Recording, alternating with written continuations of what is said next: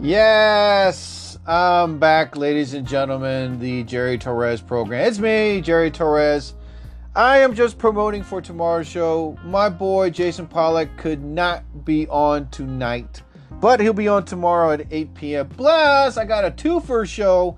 I'm also be uh, interviewing my boy and my man, my buddy, Jeconiah Johnson of Comedy Explosion. He'll be talking about how he's doing a lot of comedy shows that he's booking right now. I'll be on this shows outside venues, uh, one at a restaurant, another one at a golf range. I mean, things are happening. And also with Jason Pollock tomorrow, we also be talking about science fiction and horror, plus the way the comedy industry is starting to screw up people nowadays. Not just the comedy industry, but along music and acting as well, due to the fact of this pandemic and way before this pandemic ever started.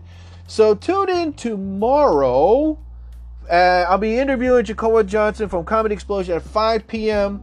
And after that, my boy Jason Pollock at 8 p.m. So it is a two for one special tomorrow, Friday.